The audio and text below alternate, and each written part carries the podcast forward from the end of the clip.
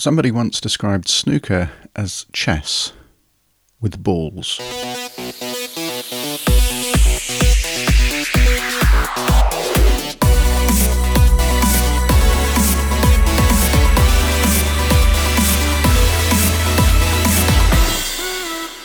Hello, and welcome to this week's Urgent Bite, brought to you by the Royal New Zealand College of Urgent Care.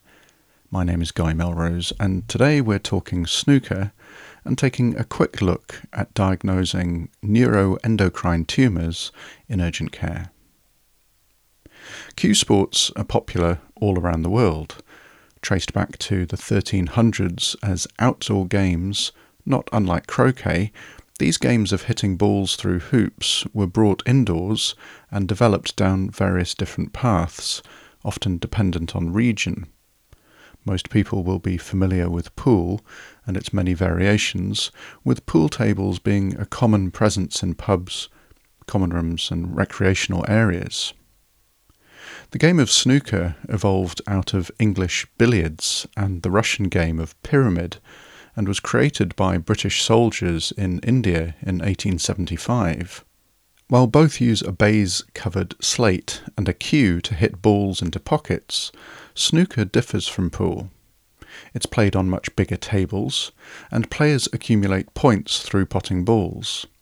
It is also, compared to pool, somewhat less popularised, probably because the need for a very large table, and it being far less accessible due to difficulty. We can all pot a ball on a pool table, usually while holding a beer, and so the game is quite easy to pick up. But once you've found an accessible snooker table, just reaching the cue ball can be an issue, and even potting a straight shot is extremely difficult. Despite this, snooker remains a very popular game in the UK, but it is played around the world, being especially popular in China. While the most world championships have been won by English, Scottish, Welsh, and Northern Irish players, there have been world champions from Australia, the Republic of Ireland, Canada, and Belgium. New Zealand has had a world finalist twice. But snooker does hold a special place in the British sporting calendar, and this is no better demonstrated by the 1985 World Snooker Final between six time world champion Steve Davis from England and the eventual 1985 champion from Northern Ireland, Dennis Taylor. Their best of 35 frame final went to 17 frames each and even went down to the very last ball. The match lasted 14 hours and 50 minutes, and despite the conclusion happening beyond midnight, it was watched live by 18.5 million people. Anyway, all this is to say that I've been thinking a lot about snooker recently, as we are currently in the middle of one of the big three snooker tournaments, one of the Triple Crown. Along with the World Championships and the UK Championships, the Invitational Masters makes up the trio of most prestigious events, and it is held at the Alexandra Palace in London in January. It features the top 16 players in the world. The players play for, in addition to the title and the money, the Paul Hunter Trophy. Paul Hunter won the Masters in 2001, 2002, and 2004, and the trophy was named in his honour in 2016. Paul died in 2006. Paul Hunter was only 27 when he died. Known as the Beckham of the Baize, he was an exciting and charismatic player whose flowing blonde hair did evoke more of a David Beckham vibe than Steve Davis. I remember when he died, and although I could remember cancer being the cause, I never considered exactly how he had died. So after catching up on the first round results this week, I watched the BBC's Hazel Irvine mention the Paul Hunter Trophy, and this got me thinking about him, and I was interested to look into why he died and as always, reflect on this through the urgent care lens. So, the common reporting on Paul Hunter's death is that he died of stomach cancer. But to be more accurate, he died of neuroendocrine tumours. Neuroendocrine tumours arise out of neuroendocrine cells, these being cells that have both nervous and endocrine features. They can originate in the skin, testes, ovaries, pancreas, thymus, thyroid, gallbladder, lungs, or gastrointestinal system. 55% are in the GIT, but overall, neuroendocrine tumours account for only 0.5% of all malignancies and 2% of all gastrointestinal malignancies.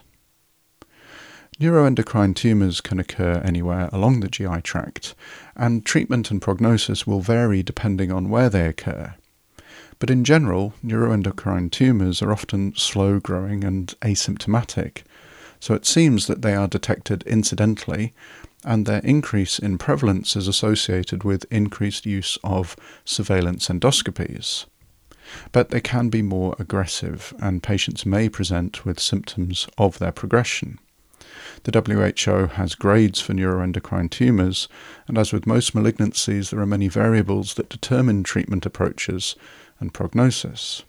To reflect on this from the urgent care perspective, though, knowing the in depth details of neuroendocrine tumours and how they're staged and managed is not information we need to know. I think we need to have a basic awareness of what they are, but we're not the people making the definitive diagnosis. Where we do have a role is in the person presenting, yet to be diagnosed. I wanted to reflect on our role at this stage, and this is where Paul Hunter's story comes into it. I found reference to Paul's journey in an online interview with his widow. He'd been having intermittent pains in the abdomen towards the end of 2004.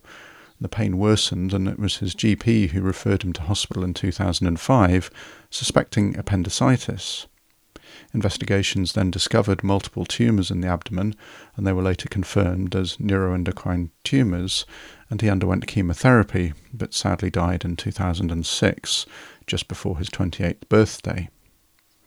For rare conditions such as neuroendocrine tumours, we're never going to have them at the top of our differential list. No clinician in the real world would be able to make these diagnoses during the initial presentation in the community, but I think where we intersect with these patients can fall into two categories the acute on chronic and the chronic. Acute abdominal pain is a common presenting complaint to urgent care, and I think we often refer with an undifferentiated diagnosis of acute abdomen. Appendicitis is something we can take a decent stab at, and it is interesting that Paul Hunter was referred as an acute appendix. It would be interesting to know how strongly that doctor felt that appendicitis was likely, and whether it was just a best guess for an otherwise undifferentiated and slightly protracted story. Knowing that a person should see a surgeon acutely is the important part. Getting the referral diagnosis correct is a bonus point.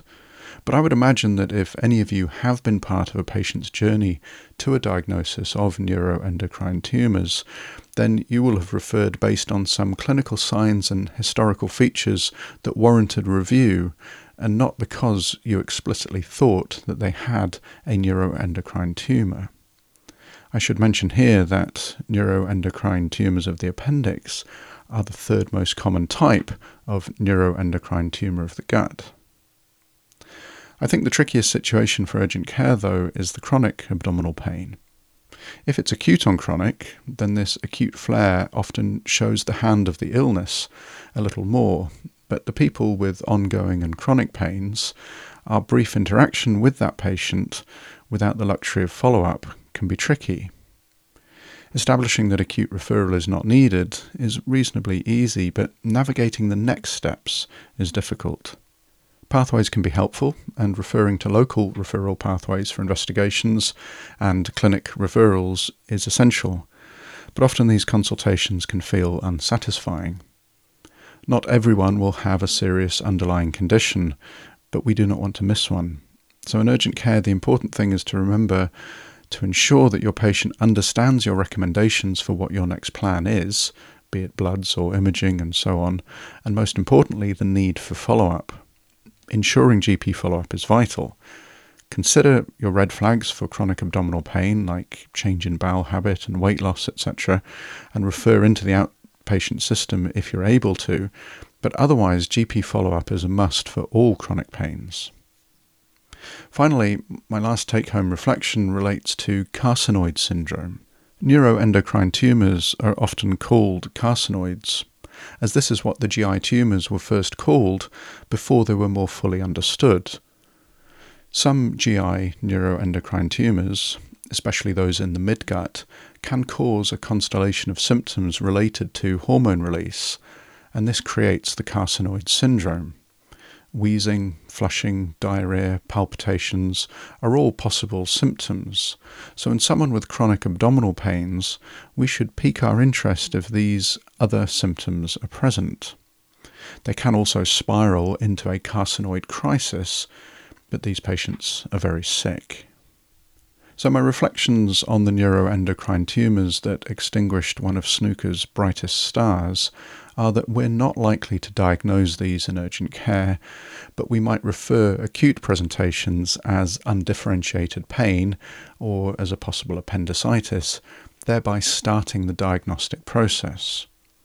For chronic presentations, we need to consider how we use the pathways and systems available to aid in referrals and ultimately diagnosis, but all the time ensuring that follow up is maintained back with their usual GP and recognizing some symptoms of carcinoid syndrome might help us unlock this diagnosis.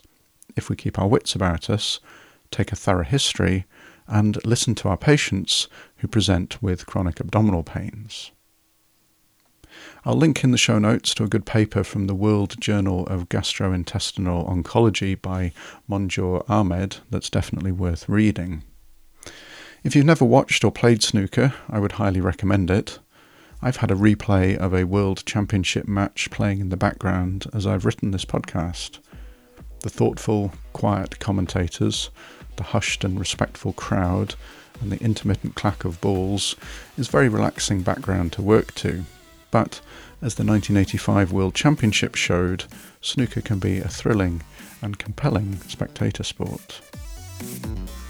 If you have any comments, questions, corrections, or suggestions, email podcast at rnzcuc.org.nz. And we'll be back again next week with another podcast. Look forward to seeing you all then. But for now, thanks for listening.